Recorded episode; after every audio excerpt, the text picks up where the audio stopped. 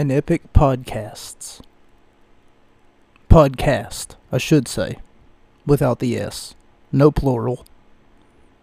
Deserves epic music to open.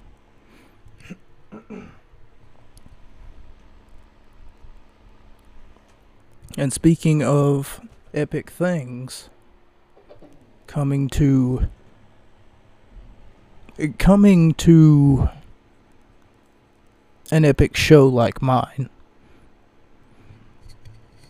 Well, compared to another show like the Dogwater podcast over there at the Late Night Pod,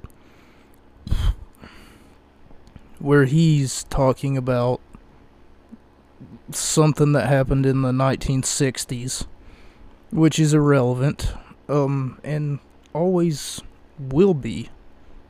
Especially, like, what's new is not, or what's old is not new again. That's just preposterous to think about. Oh, what's old is new again, so we need to look at this. Or, oh, we need to read some book about some godforsaken wrestler that practically 90% of you have never even heard of.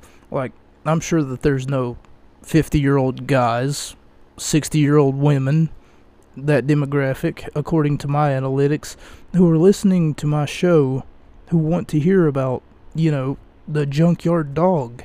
Nobody really cares. I'm I'm sorry to to break your heart, Brandon, and I have enough respect for you to not, you know, fluff your name I mean, I'm assuming that either you can't read or you you just can't speak the name Mocha. Ladies and gentlemen, my name is Mocha. This is the Gut Wrench podcast. Thank you all so much for joining me this week. This week we will be looking at the Revolution 2023 pay-per-view. I held off on some, if not all, of social media uh, just so that I wouldn't spoil most of, if not any of, the matches that we are about to uh, look at here at this um, show, provided that my phone doesn't turn off again. It's not that it's turning off, it's just that it's on low power mode because it's on 50% power and I'm having a tremendous time trying to get it to trying to get it to um uh, charge, if you will, because it doesn't want to charge. Revolution 2023, the crowd electrically chanting AEW in unison.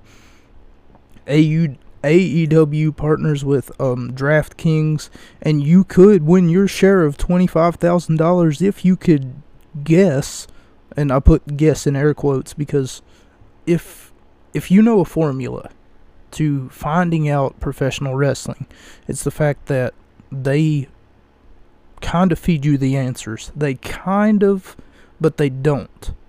But they feed you the answers just a little bit. Take, for instance, this DraftKings commercial, which has Cool Hand Luke on it. I thought that that was kind of funny. But um, this DraftKings commercial where the host says, uh, you could win your your um your share of up to twenty five thousand dollars, which basically means that you could win like six hundred or eight hundred dollars out of like a share of twenty five thousand. and my guess is once the pool is gone from the money, or once they just get tired of, once they see their money dwindling down, like DraftKings, they're just going to be like, oh man, we're down to like seven thousand dollars now. What do you want to do with it? Oh, let's keep it. You know what I mean? But uh, anyway, I'm getting off topic. Cool Hand Luke was in this commercial, and the lady literally almost gives you the answer. Um, she's like, "Will MJF use the uh, Diamond Mind ring, or whatever it is that he's got that fucking ring that he's always using in all of his matches?" And it's almost a dead giveaway. You know, he's going to attempt to use it tonight. or will he use it successfully? Or will they have creative writing that you didn't see coming? Next week, also, speaking of your share of $25,000, I will be giving away $200. That's 200. I will be giving away $200 to one lucky contestant, participant, listener. And that could be you, Brandon. Maybe you're so broke that you need a handout from me. Maybe. And next week, after next week, so two weeks from next week, I will be giving out $400. And the week after that, I will be giving away $800. No, this is not a joke. This is not a prank. This is not something that I just thought up. Oh, yeah, you know, some false advertisement, ladies and gentlemen, is against the law. So, therefore, me stating that I will be doing giveaways over the next couple weeks could incriminate me if, and only if, I decide to not deliver on said promise. So, will I incriminate myself? Or am I not telling a lie? Like George Washington? Like Abraham Lincoln? Nonetheless, how you could get rich all of a sudden, uh, why am I thinking of quitting my job? Now, what exactly is the motive? Motivation, a man I learned how to get rich so fast. I really can't answer these questions on air. That's right. So I can't I can't tell you how I got rich so fast. Maybe I invested in the stock market. Maybe I got lucky off of a scratcher. Maybe my dad sent me money in Oklahoma. Even though my dad doesn't live in Oklahoma, but that's neither here nor there, and that's not the point. And I still haven't even started the show. So, why are you asking so many questions, Bobby?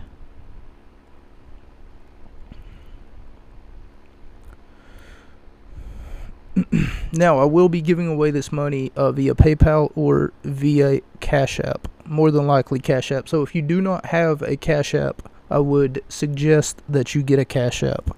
If you have a PayPal and you end up winning, it might take a significantly longer amount for you to receive your money because at the time that I'm recording this, I am dirt poor, broke as far as Cash App goes, or I mean, um, PayPal.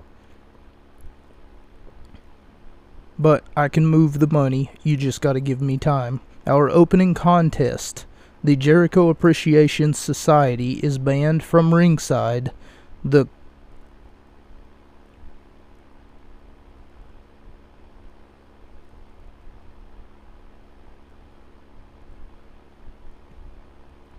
Chris Jericho's oh the crowd. Okay, so for some reason my notes here um it says the collarbone is as always singing the Chris Jericho's theme song, which makes no sense. Collarbones don't sing Chris Jericho's theme song. It's supposed to be the crowd in unison singing Chris Jericho's theme song. On his way to the ring, uh, Jericho has a smug look on his face at uh, 3 minutes and 16 seconds in, which is funny because it's almost 316. It's almost 316 day. But I remember because I was watching it last night, right? And I paused on his face and I took a picture of it with my phone and that man knows he's getting paid. He he he doesn't care. He's listening to these people um you know singing his theme song and he's like that's right. That's right. Drink it in you sheep. Chris Jericho versus Ricky Stark. Uh, they talk about uh, Jericho, how he uh, lost three matches in a row and one against Ricky Stark. One of those three that he lost was against Ricky Stark, uh, which was like last week. And one of those was against uh, Castagnoli uh, the Ring of Honor World Champion Excalibur says that has this hasn't happened to Chris Jericho in six years, And I put a note here that says, I guess Jericho hasn't put over younger talent for a good while. Really could be seen as a bad thing if you think about it. It gives him somewhat of a Hulk Hogan reputation. So Hulk Hogan would always have these uh, clauses in his contract. For those of you who are unaware, um, and the clause in his contract would state that he gets to pr- he gets to uh, have creative control over what happens in most of the wrestling matches that he would wrestle, and he would claim he would claim that he would only use it whenever he felt it was necessary. He said um, once before that he only used it one time in WCW, and that was whenever uh, he took on Jeff Jarrett for the uh, television championship, I think it was, um, on a WCW pay per view. But everyone else seems to have a different story than Hogan. A triangle dropkick spot uh, when Jericho gets a, a drop kick from the second rope.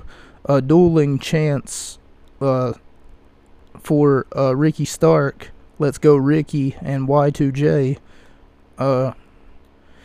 Ricky goes for the spear. Uh, Jericho catches him in midair and hits a code breaker. Uh, pins pins only to get a, a near fall, a two count. Uh, Ricky hits another spear only to get a near fall. Some some of the people in the crowd look bored to death, but others look like they're having like they're enjoying themselves. They're having a fantastic time.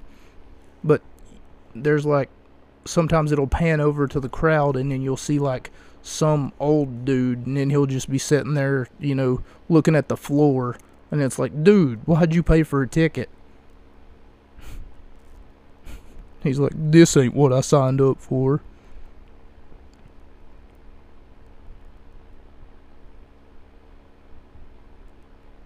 Oh, the download that I had must have been cut um at cut off at some point and in the match around 16 minutes and 30 seconds in all I can see is it hit, it has a message that says uh, scrambled channel and after it comes back on what I last seen was Ricky Stark going for what seemed to be a moonsault on Jericho afterwards uh I get the scrambled channel message, and whenever it comes back, Jericho has Ricky Stark in the walls of Jericho. Not sure how we went from Jericho being on the ground, uh, getting ready to take a moonsault, to a walls of Jericho in his on his opponent. JR, hell of a counter into a single leg crab, which is also a submission maneuver. the Hall of Fame voice of wrestling, ladies and gentlemen, JR. Because he says a hell of a counter into a single crab, which is also a wrestling maneuver. Or a submission maneuver. Thank you, J- JR. If you didn't say that, I wouldn't have known that. You know, psh. Aubrey Edwards was distracted by Sammy Guevara was outside uh, despite that despite the appreciation society being banned from ringside guevara uh, was being tackled by action D'Ever. they never they they say his name once and then that's about it so i'm not exactly sure who it was that tackled um because you never really see his face. All you can see, it looks like Dante to me, but I don't think it's Dante. Uh, Stark wins, and I gave it uh, three and a half out of five stars. It was a beautiful contest, and uh, I enjoyed. I enjoyed it so much, and the audience seemed to enjoy it uh, as well.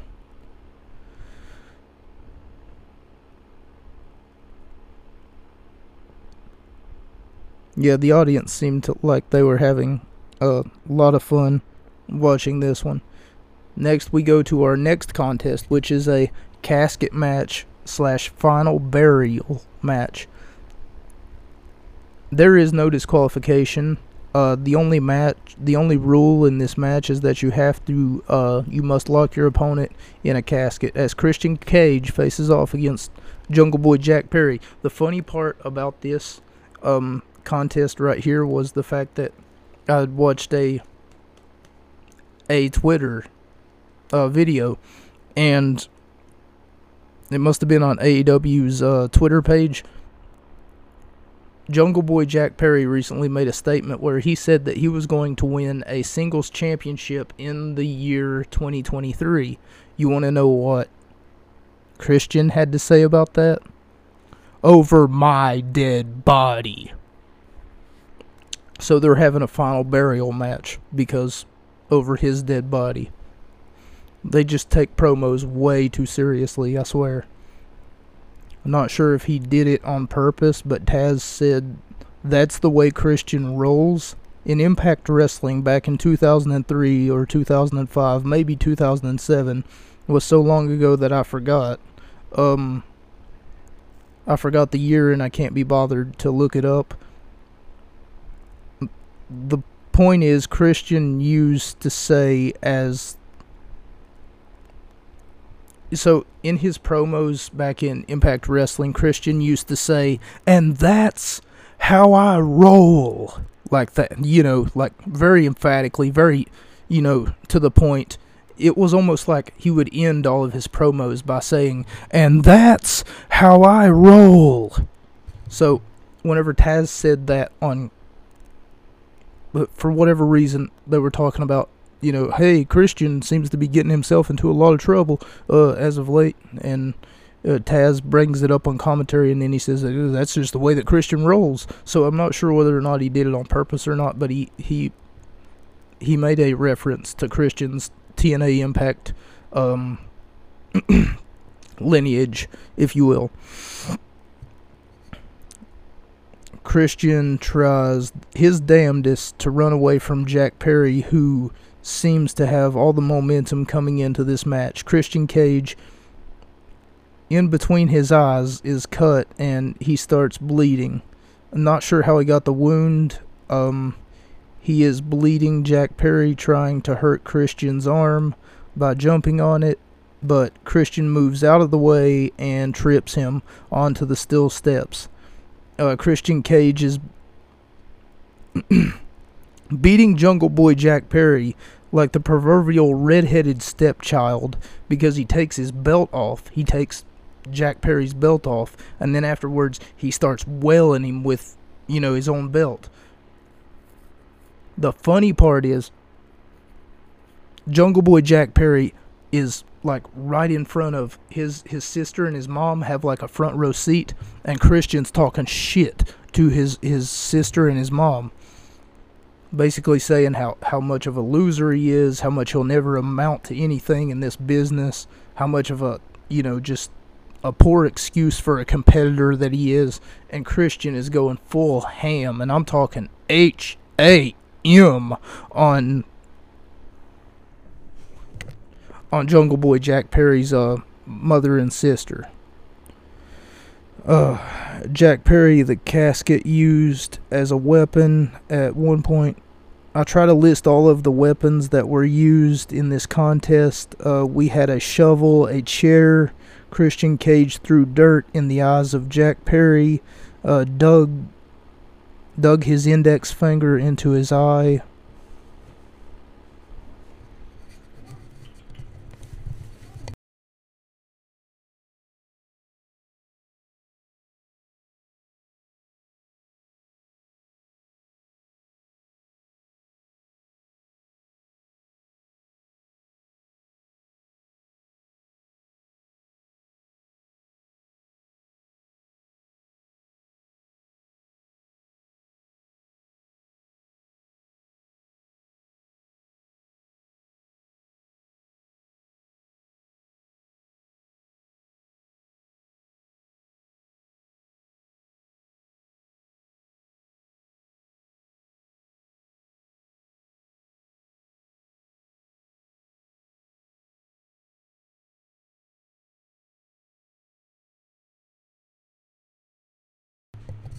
I do apologize for the interruption, ladies and gentlemen, but as you know, I don't exactly have the amenity of having like and and um Big Boy over at the Big Boy podcast made fun of me for this and it's it's frustrating at times, but I, I can't I can't do anything about it.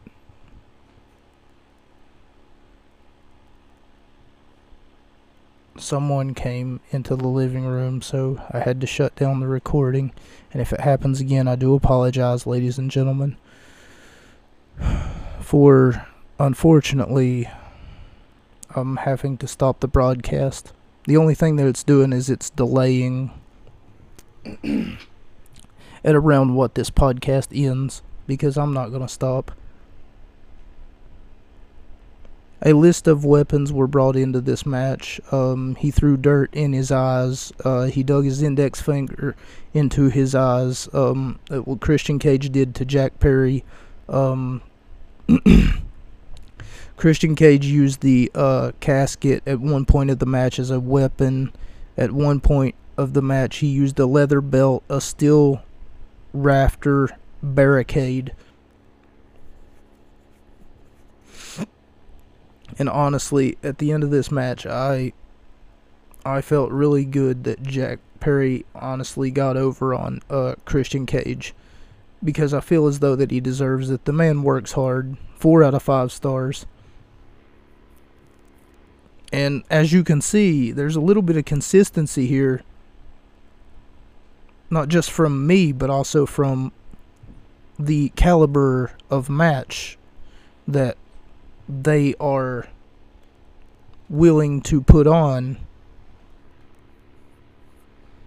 at the time that they put them on in case you you're not paying attention because the first match was three point three and a half out of five stars. Uh, the second match was four out of five stars. So if they keep on having great matches then I'm going to keep giving them great um, ratings. Sorry, I had to find my uh, computer charger. So I gave that match 4 out of 5 stars. This match was honestly uh, one of the better contests, even though this is the only this is the only second match on the co- only the second match on the card. Uh, this match was 100 miles an hour. Was extremely entertaining to watch. I liked it. It seemed as though that the crowd liked it. Was enjoying it as well. I started before next week. We will be giving away money, cash, money from in the form of PayPal or Cash App. Message me on Twitter for more information on how to win $200 next week. Only one person will be chosen. But next week, three. Oh, there, not three, holy shit. There could be more people chosen. What do you know? So next week, hit me up on Twitter listen for a word that will be said on next week's episode three times. Three times get you money. Remember that. There will be a certain phrase, a certain word that will get you paid. No catch. I'm not going to make fun of your mom, unlike Brandon's mom. AEW World Trios Championship, and let me say before this one begins, I loved, absolutely loved Malachi Black, Buddy Matthews, and Brody King. I loved the entrance. Oh my god, so beautiful. What a symphony that they brought they brought out the oh, they brought out the and Julia Hart too. Julia Hart came out with the with the almost looking like a mourning widow of some sort. like she had lost one of her loved ones. She never smiles. I love it, man. Oh my god. Give me Julia Hart. Ooh, my god. Don Callis joins the commentary table for all oh, the elite. Um, Kenny Omega, Nick Jackson, and Matt Jackson, the champions. This is for the AEW World Trios Championships as Malachi Black, Buddy Matthews, and Brody King take on the elite Kenny Omega, uh, Nick Jackson, and Matt Jackson. Don Callis joins the commentary table for uh, this match, and he lit he lit all of the team on commentary. Uh, Taz, Excalibur, and JR let them all know who the greatest wrestler in the world today is. Kenny Omega. He's not going to lose or fall victim to any House of Black shenanigans, any magic tricks. Yeah, he, he they can they can pull no tricks out of their hat is what he says that Kenny Omega hasn't already seen and for that matter Don Callis is so funny. or that Kenny Omega hasn't already dealt with, rather. The start of this match has a beautiful rally counter for counter as Buddy Matthews and Kenny Omega, as soon as they think, as soon as one of them thinks that they've got uh, the other one, like Omega in a headlock, and then after that, uh, a side leg, a side leg headlock takedown from Matthews, and then uh, a rollover, a cover, uh, a kip up into the shoulder block, and then the other Irish whip, and then into another Irish whip, into another leapfrog, into a, a standing uh, press or a standing switch, rather. And they're just going back and forth and back and forth and back and forth, and no one's given an inch. Kenny Omega goes for the one winged angel early on Malachi Black, sees it coming, uh, jumps off of Omega's shoulders and tries to hit him with the fade to black spinning heel kick. Omega drops to his knees and sets Indian style in the middle of the ring, and Malachi Black joins him. They're both looking each other in the eyes, looking each other in the face, and I'm almost certain that Malachi Black takes some time and he he starts uh, clapping a little bit. You know, it's it looks so good. Oh my God! Just the transition from one to the next to the other to the in to the out to the up to the down to the left to the right. You know, I mean, you couldn't choreograph a, a better wrestling match here uh, Matt Jackson does Kofi Kingston's Trouble in Paradise on to Brody King. That's not what they call it, but they're like, "Oh my God, what an itaguri!" You know, yeah, yeah. I've seen what he did.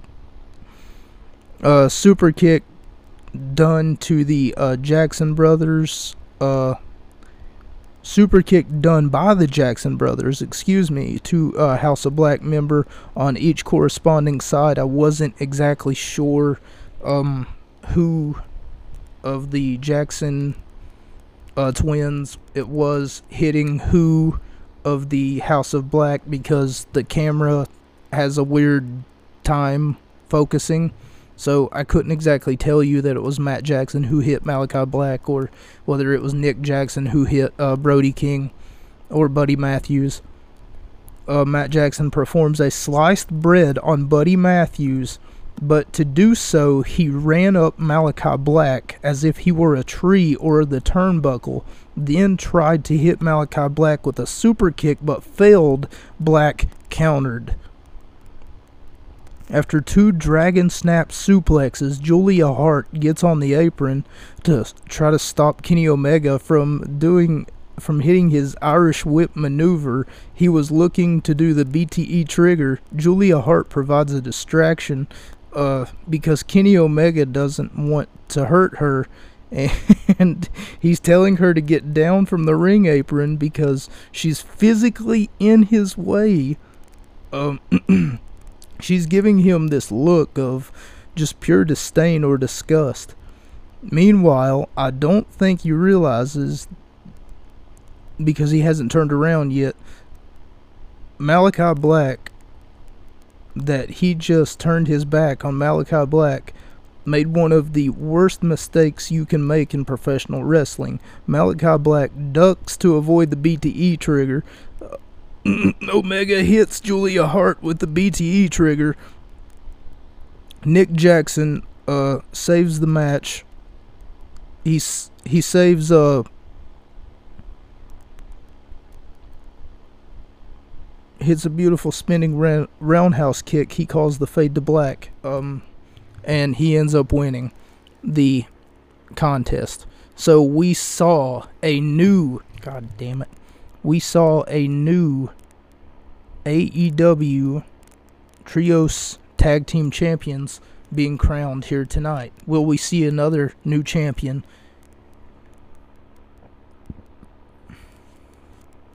And honestly, this match was fast pace. It was really good. A beautiful contest. Usually I don't say that. Usually I say that I hate multi man matches, and it is true, but was this match was honestly the exception where I'm seeing six men put their heart on the line and in a competitive action competitive environment uh, come together and in all honesty was beautiful contest. Uh, it deserves a beautiful score of five out of five stars. I loved every minute of it, and I feel as though that the crowd loved every minute of it because you could, you could literally, um, these people were just not silent at all, and you could hear the rumble, the rumble, the rumble, and then the the the clapping and the just everything epic you know just like the just like the beginning of this podcast whenever i played the epic music everything epic. Oh and by the way the music uh, i should preface this by saying it's from a mobile game called yu-gi-oh! Master duel and whenever you get your opponent down to about 900 life points it starts going crazy with the music. It's like, oh shit, he's about to lose. And then it'll play this epic symphony of nothing but music. It's got like three or four tracks that it usually plays. It'll play one for you and then one for your opponent. But anyway, um, despite Yu Gi Oh! Master Duel, who does not sponsor this podcast, by the way, why not? Master Duel, hit me up. Come on. I know I'm just a lowly. Wait, am I in silver? I'm in gold. Yeah. But hit me up. A beautiful score. I loved every minute of it. Uh, and I feel as though that the crowd loved every minute of it as well, not knowing who to cheer because all six men are so goddamn good. But I still have one question. I hope Julia Hart Uh, she did take the BTE trigger and fell off the ring apron. I hope that she's okay. Update. We got a new World uh, Trios Tag Team Champions. As I was taking notes, uh, so that I could. Oh, I paused it. It said I opposed it, and I don't know why. So that I could type on my notepad, and it turns out that Julia Hart is okay uh, she is standing with the. Uh, it's supposed to say House of Black, but instead it says Health of Black as they celebrate being new champions. AEW World Women's AEW World Women's Championship match as Jamie Hayter, Hayter, and I hardly know her, am I right? Takes on Saraya and Ruby Soho. we get a du- double suplex, I almost said a double, a double suplex clothesline combination by Jamie Hayter. Uh, this match was a little fast. This match was a little fast. Not a lot happened. I felt like that sort of it's sort of cucking the uh, very talented women's division. I don't even yeah, I didn't even get to write down a whole bunch of notes on this match uh, in particular, and I'm not really sure what it is that uh, AEW was thinking with this uh, particular contest. It's kind of like, hey, we'll give you a, a great match, you know, this great three on three right here, and then after that, boom, we're just gonna send almost like a squash match, but it's not exactly a squash match, but it's gonna look like it's a squash match after that. Um, because Jamie Hayter, of course, I was expecting her to win, yes, but because this is like her first, I think, uh, title defense, maybe her second title defense. They never really bring it up. Don't know why. Sounds like relevant information to me. But um, the one thing that they do do correctly, I suppose you you, you could say, is kind of uh, put the women on a platform where they belong and to showcase their skills. By the end of uh, this match, uh, Saraya start or Toni Storm gets into the ring. I think it is.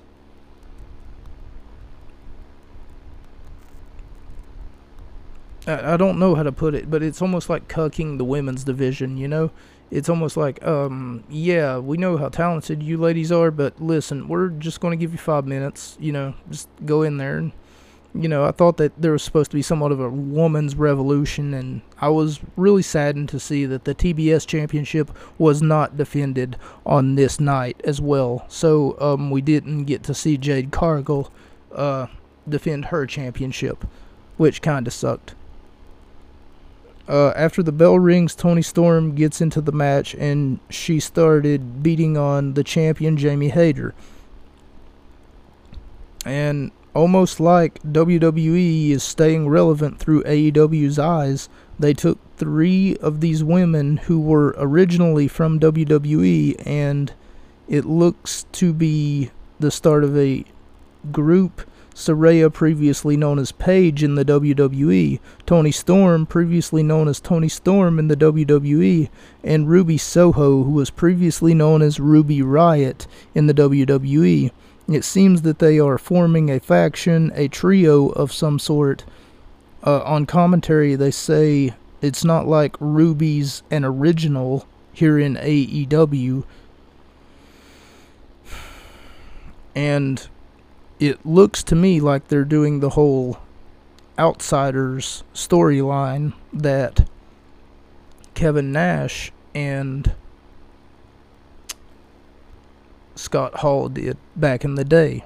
Because collectively they were known as the Outsiders, and then they became the N N N N N N W O W W O New World New World New World Order.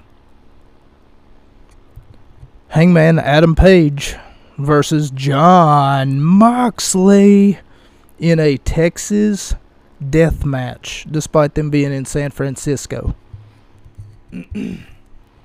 Adam Page using a barbed wire uh, to possibly try to draw blood from Jon Moxley. This is a, a scary situation because people always react one of two ways whenever they see their own blood.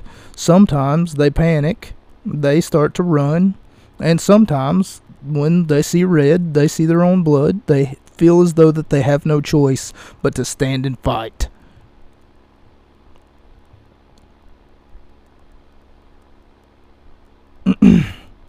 Hangman Adam Page and uh, he starts to gush blood.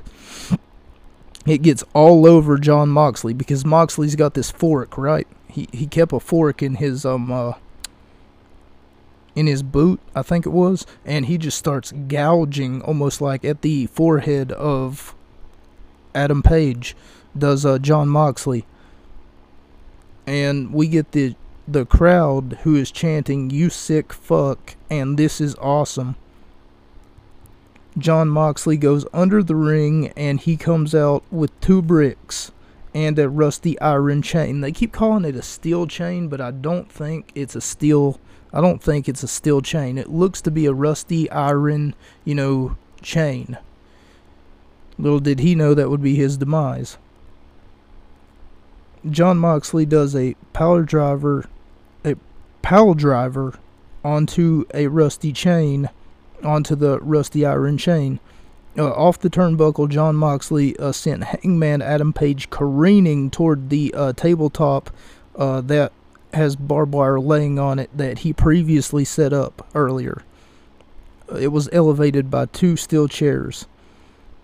Kind of fun to see things come full circle. Jon Moxley pulls uh, one of those bricks that I previously mentioned. Um, he goes out from under the ring, oh, that he pulled out from under the ring in a very precarious position. Then he does a running curb stomp onto Hangman Adam Page. Only the real ones know. But I guess I better explain it. Moxley was uh, previously in a group of three men known collectively as the Shield. Uh, one man out of that group uh, did a move called the curb stomp, and in doing so, Jon Moxley paid homage to the shield to his Shield brethren in Seth frickin' Rollins. And I've been told before, I hate the frickin' in Seth frickin' Rollins. Well, you know something? Get over it. You know why?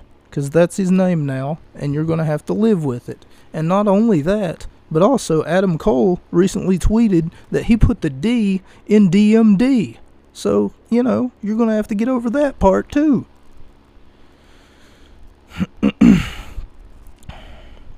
Adam Page wraps uh, the chain around Jon Moxley's neck. It says Nick on my notes, but I don't know anybody named Nick. And he uses him as an anchor for a uh, pulley system. He's he's got Jon Moxley's neck wrapped around a chain, and he's on the other end of that chain. Hangman Adam Page is literally hanging Jon Moxley out to dry, quite literally, over the ring ropes. Jon Moxley taps out, and I gave this match four and a half out of five stars. Was very entertaining, uh, quite a beautiful contest, uh, told a beautiful story, and I'm not the only one who thought so because the crowd in attendance, the fans, seem to also enjoy it.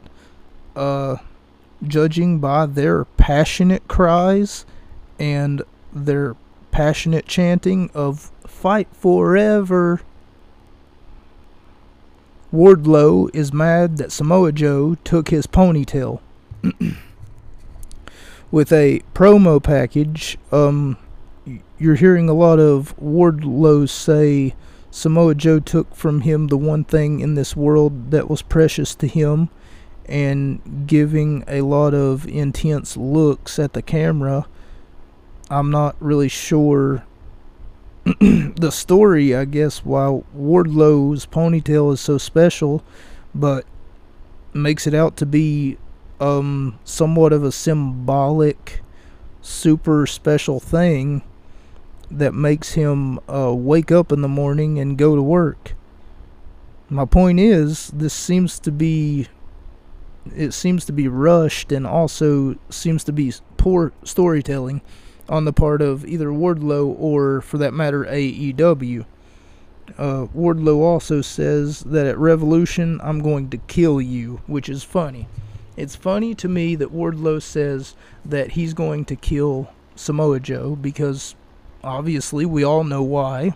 And if you don't know, Samoa Joe has been wrestling for maybe 35 years, maybe 32, 35 years.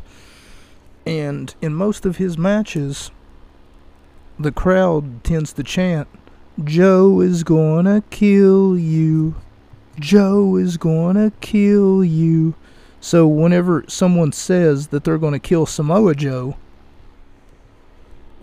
I laugh because it's ironic. Wardlow versus Samoa Joe for the TNT Championship.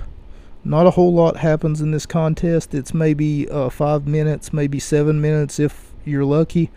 Um, the damn shame is everyone who's in the main who's in the main event or uh, somewhere else uh, gets more TV time. In a way, you can see that AEW has some backstage politics. Ooh, backstage politics brewing in AEW. It's kind of like, hey, um, Jamie Hayter, you don't care to cut like five minutes of your all's match, right? Because we need it for the TNT Championship match. Uh, matter of fact, TNT Championship match. You don't care to cut like five minutes because we're going to need it for the trios tag team championships. You know, you can almost smell the politics. It was good for what it was, which was a great wrestling contest, and it didn't really tell that much of a good story. I'm going to have to give this one, even though it was really entertaining, a 3 out of 5 stars. Orange Cassidy versus oh, Orange Cassidy and Dan Danhausen, excuse me, versus Jay Lethal and Jeff Jarrett versus the acclaimed, the former champions, the acclaimed versus the Guns. Now, before we begin, I would first like to say why can't we just get the Guns versus the acclaimed? Because they deserve a one on one title rematch. That's what I think. But nonetheless, I digress. I just got done talking about how much how much that I hate fucking multi-man matches and this is exactly what I mean. Four teams, right? Mm, try to keep up with me. Two people on each team and the rules are very simple. It's almost like a four corners match in the in the tradition that you can a tag team four corners match rather. You can tag in whoever you want. Um it's it's so you just look up the rules of a tag team four corners match, and I'm I'm sure you'll find what I'm talking about. Uh, since the last pay per view that we watched of AEW, the acclaimed has lost their AEW Tag Team Championships. It's an interesting choice by the AEW management, but I wouldn't have let that happen. Um, the acclaimed go. The acclaimed about to go open in San Francisco. We're about to go Oakland like green like Golden State. They're going to give golden showers. Ass boys got the belts. They know it's ours. You know they're the weakest champs, looking like a single man in those Cheetos Cheetahs pants.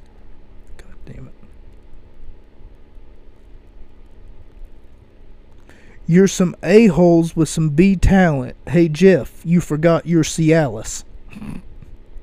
So they basically came out and roasted almost every team except for Orange Cassidy and Danhausen because they don't have a beef with Orange Cassidy or Danhausen. And honestly, Cassidy and Hausen were probably in this match simply to be jobbers or for a comedy.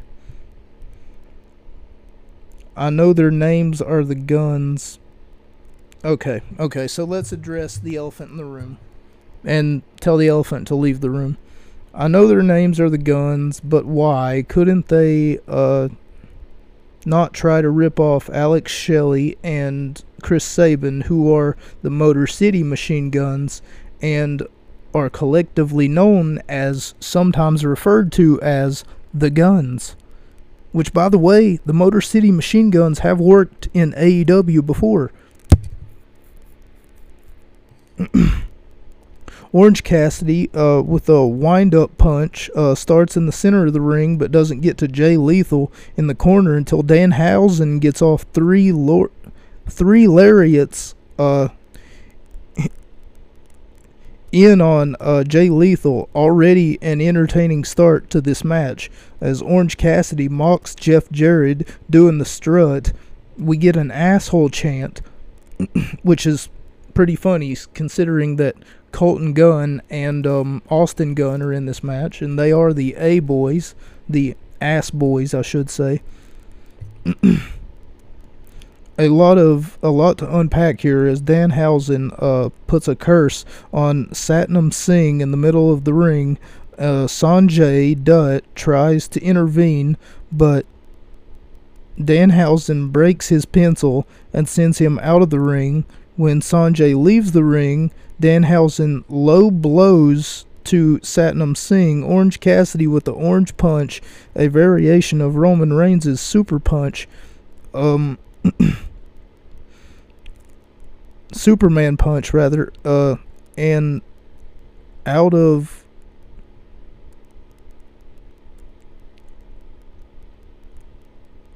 out of nowhere comes Billy Gunn and he hits uh, Satnam Singh with the Famouser. A little bit of inconsistency comes into play here. Or the beginning of the match, uh, they ended up saying anything goes as if there were no rules. In some cases, in this multi man match, uh, such as a triple threat or a fatal four way, it would make no sense to, like, you know, disqualify one team because the other team decided because you're not in control of what other people do, you know?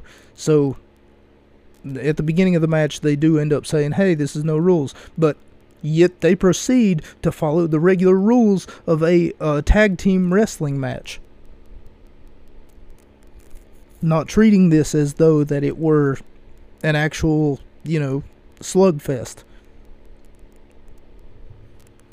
Like I said, inconsistency with uh, Double J, Jeff Jarrett, uh, Trista Garnish, and Guitar. Oh, yeah. So, for whatever reason, uh, Double J Jeff Jarrett brought in a guitar, and whenever he brought in the guitar, um, that one was for you, Brandon. Guitar.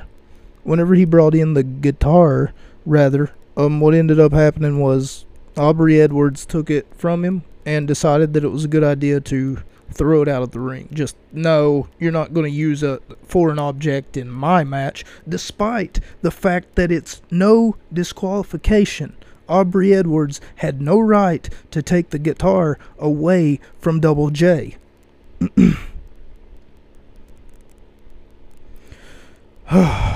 the Guns retained the titles. Uh, in a way, that match that really won, it protects all teams. Oh yeah, it protects all the teams because um the ju- I don't want to say this, but the joke of a team in Orange Cassidy and Dan Danhausen ended up losing. Technically, they were the ones to get the pin, not like anyone who would want to, like, preferably lose. The funny part and the really funny part about this is the champions are, you know, the the champions are the Guns, and Billy Gunn, who is their father. You know, they don't even have their own father's support because their father would rather play scissor me daddy ass with the acclaimed, which is the opposing team. You know.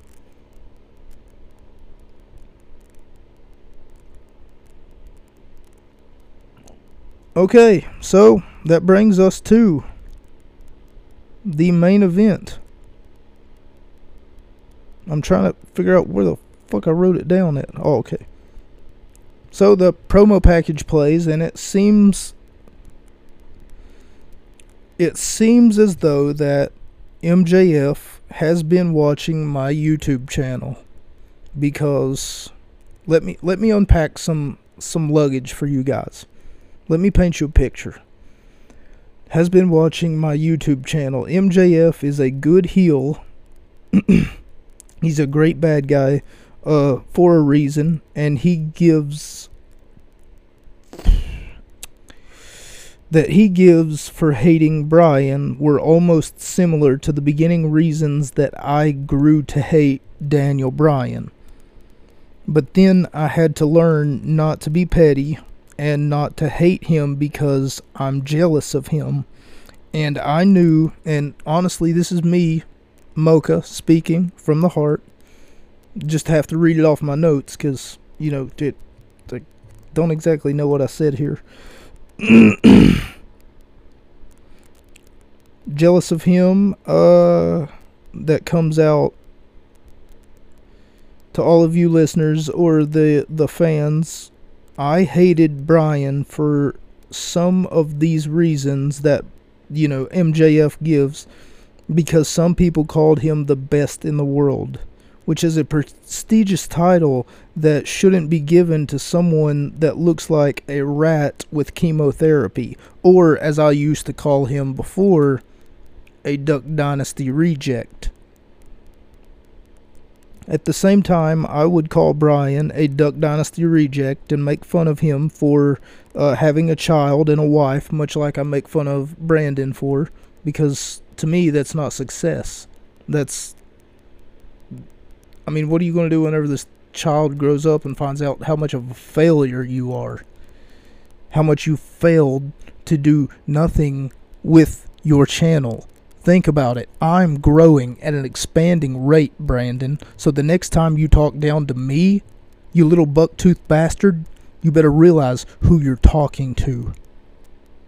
Okay? Are, are we on the same page?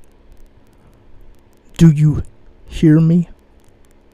I should make a Scott Steiner reference. Holler if you hear me. And then start playing sirens just into my microphone. No, I'm not going to do that. But that's not the point. the point is, you bucktooth, you bucktooth bastard. You're to make fun of me? Do you know who I am? Like I said, I'm forever growing. I've already got my own clothing line. I'm writing a book, which you seem to enjoy. How are you going to feel whenever you're reading my book and reviewing it on your podcast? How are you going to feel then? How are you going to feel whenever I'm giving away $200 to somebody that's not you? Or whenever I'm giving away $400 the week after that? Or $800 the week after that? Or $1,600 the week after that? Or maybe, just maybe, I'll go that much further, Brandon. And I'll give away 32 or even $6400 to someone that's not you, to someone who can actually use it aside from someone who has a child and someone who lives in the backwoods of Ohio? Is that what you said? 10 minutes from Cincinnati? Like that's something to be proud of? Dude, I live like 8 minutes from Bluefield, Virginia.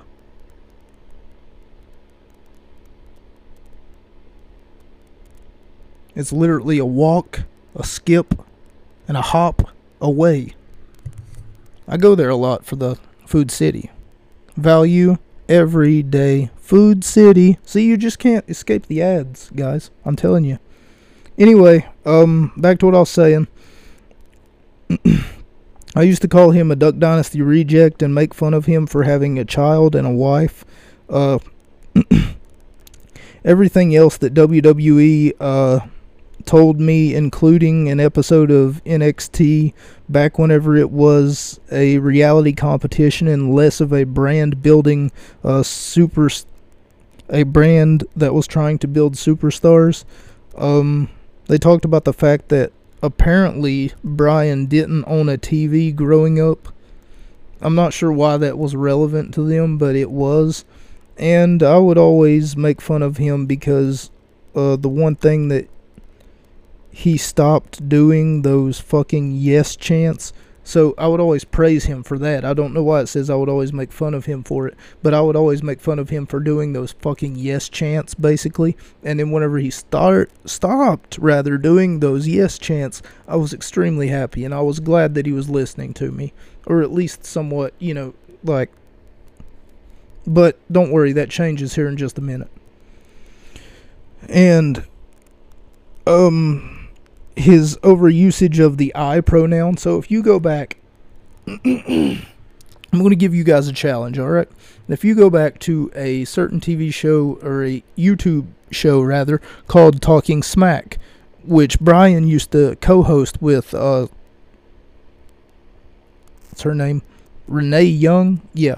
Uh Bryan used to co-host with Renee and whenever he would, he would always avoid her questions, and for that matter, he would always find a way to almost like talk about himself. How self centered are you, Bryan? Because there was one time wherever I went ahead and watched a whole hour, listened rather to a whole hour, because, I mean, you really can't watch it, but listen to a whole hour of nothing but him saying the pronoun I, I, I. And I know that you, the listener right now can't see me, but I'm pointing to my eye right now. I, I, I. So Bryan, whenever he would say that, it would make me think that he's some sort of pirate or something. I didn't understand it. One time, though, I took a piece of pencil, you know, piece of notebook paper, took a pen, whatever it is, and I wrote down a tally mark every time that I heard him say the word I, or the pronoun rather, I.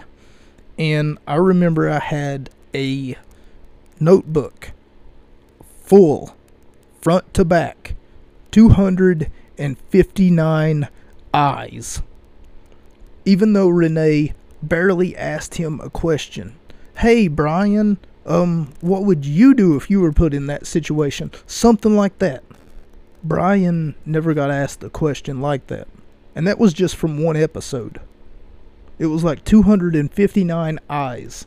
And it was so annoying. But nonetheless, whenever Bryan moved to AEW, I thought, oh, shit, got him now. Because he's no longer got his daddy to protect him. You know, I thought for sure he's he's gonna get cooked in AEW. His career is over, man. But you know what? It happened. Actually started to like him. And I was wrong about him. I had to take back all of the hurtful things that I'd said about him, and I felt bad. I really did. I know that I'm saying I right now like a lot, but I'm justified because I'm giving my feelings. It's almost like someone asked me a question, asked me for my response, and I'm giving it. It's not something that wasn't anticipated, unlike what Bryan was doing to Renee. Or Renee was doing to Bryan, because Renee would just ask a question and sometimes it would be a, a question directed toward Carmella, and instead of Carmella answering the question, Bryan would say, I had tuna for lunch. And it's like, who the fuck cares? Anyway, I'm getting ahead of myself. I was wrong about Bryan. See? Like water off a duck's back. I'm not even mad about it. You know, I'm not even petty. I'm not like I wasn't wrong, you were wrong, you know. It's not about that. It's about swallowing your pride and learning that sometimes you're wrong. It's the human experience. It's crazy, I know.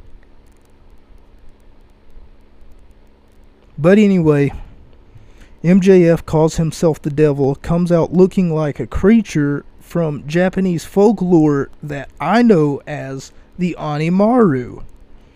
And he is an entire he has an entire orchestra come out and play the beginning notes of his theme song perhaps before the match begins trying to get into the head of the American Dragon Bryan Danielson.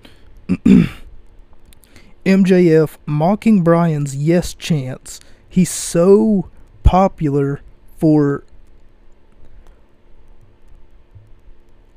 okay yes uh, mocking Bryan's yes chance that he's so popular for what a rally back and forth between these two uh, athletes these two competitors a beautiful uh, stalemate i thought that that said soulmate and i don't know why um, as they meet in the center of the ring look at each other in the eyes, neither man giving an inch. MJF uh, goes to the crowd and drinks, throws water onto a child, onto a fan's child. MJF is talking talking smack to one of the cameras. So if you don't know one of the critics who are always in MJF's inbox, if you will, maybe His name is Dave Meltzer, and I'm pretty sure I've talked about him before once or twice, but if you care so heavily about Dave Meltzer's opinion, by the way, you've come to the wrong show. I'm not here to talk about Dave Meltzer. I'm not here to make him um relevant. For that matter, I could care less about the dumbass's opinion uh or for that matter, Bryan. Uh, what's his name? Alvarez. Yeah, Bryan Alvarez. I could give two shits about his opinion either. he's talking to Dave Meltzer as he's talking into the camera and the wrestling observer he says oh no. Is that going to cost me a star dave? Maybe i won't get the Bryan danielson award. Power bomb from the top uh from the top of the turnbuckle from danielson onto mjf uh, mjf in the center of the ring mocking shawn michaels. Uh, shawn michaels who was the person who trained Bryan, who trained Bryan Danielson to be. Because just like Johnny Gargano, that we talked about uh, last week, Shawn Michaels wrestling school in Texas, I think it's called the Heartbreak uh, Wrestling School. It, Johnny and Bryan were both in the same class. What a heel. What a heel of a man such a tremendous character um, that Michael Jacob Michael that's not his name Maxwell Jacob Friedman plays so well. I'm not sure why it has Michael here. His, his name is Maxwell. They maybe broke the world record for the most attempts at a, a near fall in one wrestling match because what a rally they had. It was almost like a, a back and a forth and a, a code red into uh, like a small package, into a schoolboy, into a, a backslide, into a, um, you know, another code red, into a, a roll up, into a, uh, another schoolboy, another backslide, another, um, just tremendous, tremendous back and forth between these two. And did I mention this is a 60 minute Iron Man match? I forgot to say that this is not a one on one competition where someone gets a pinfall, someone gets a submission victory, they win. It's cut and dry just like that. No, this is a 60 minute competition to see who can win the most falls out of an hour long competition. Bryan Danielson has scored the first fall via pinfall. MJF gets two back to back falls immediately and then gets disqualified from a low blow, making the score tied 2 to 2. Or as they say in tennis, 2 love. Beautiful elbow drop from MJF to Bryan. Uh, he puts him through a table whenever he does it off the top turnbuckle. MJF tombstones Bryan through a table that he, as I previously mentioned, there's still parts of the table that are like up, you know, and MJF gets up, tombstones Bryan through the uh, parts that are still uh, standing that he already uh, drove the elbow through the heart of Bryan, and afterwards he gets a 3 2 lead. MJF uh, talking to uh, Danielson during the match, saying, You're the best in the world, huh? You're the best in the world, huh, kid? And then he says, Well, you fucking suck. And then after that, Bryan ends up tying the match, or Danielson rather, ends up tying the match three to three. MJF hits an avalanche tombstone power driver, which is a is a beautiful, beautiful move that we don't get to see. Just like I said last week, the avalanche Spanish fly, you don't see that. You've probably never seen that before in your entire life, but somehow Io Shirai's done two of them to Candice LeRae. See, Mid South Wrestling, they, tell me, tell me, Brandon, when's the last time that um they hit any avalanche moves? I'm just curious, you know. It's, like you said, there were a few rules back then, right? You can't climb the turnbuckle. And not to make fun of you or anything, but you always sound like you're sleepy or drowsy whenever you're doing your like where's your excitement? Where's your passion? Are you just doing this for your free time? You know? Oh, I got nothing better to do, so may as well just record a podcast. And then you're just like Oh yeah, and, and then Bill Watts uh, sent out the sent out the troops to almost uh, and then Bill Watts and the Junkyard Dog had a segment, and there was an interview. And let me play the clip while I take a little nap. Because that's what you sound like. Like I said, no disrespect, just criticism. You can take criticism, right? Brandon?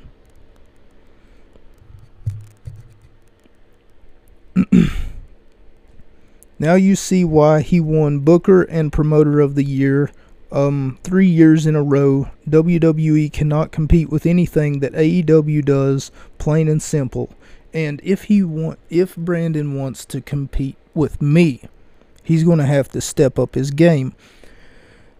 And he he um compared himself to WWE and compared me to AEW. I take that as a compliment, actually. You know, because AEW is doing great. They're doing fan fucking tastic. According to the numbers, it was three or four weeks ago that Jericho reported, and also your precious Bryan Alvarez, if you listen to anything that he says, even though he's been caught up in lies before. But they reported that an episode of Dynamite got an estimated 8.8 billion views, which is probably a lot more than WWE can even get nowadays. Now you see why uh, Tony Khan won the Booker and Promoter of the Year three years in a row. Um, WWE cannot compete with anything that AEW does, plain and simple. WWE is the World Wrestling Entertainment, keyword entertainment. That's why they make a lot of movies, that's why they sell a lot of books, that's why they do a lot of merchandise. That's why they have like kids shows for the WWE network, like WWE Camp and WWE um whatever it was, Slam City, you know, and they also got the toys and you know the the colorful merchandise and and the the John Cena looks like a purple dinosaur, you know, John Cena's a movie maker. He, I mean, he he does make well, I mean, I already said that, but you know, he's been on the Jimmy Kimmel show five or six times because they're milking him like he's a cash cow. Because they want John Cena to be the man that's like, yay, you know, 16 time world champion, John Cena. Doesn't it seem a little fast that he won all those? As a matter of fact, let's let's go ahead and talk about that controversy too.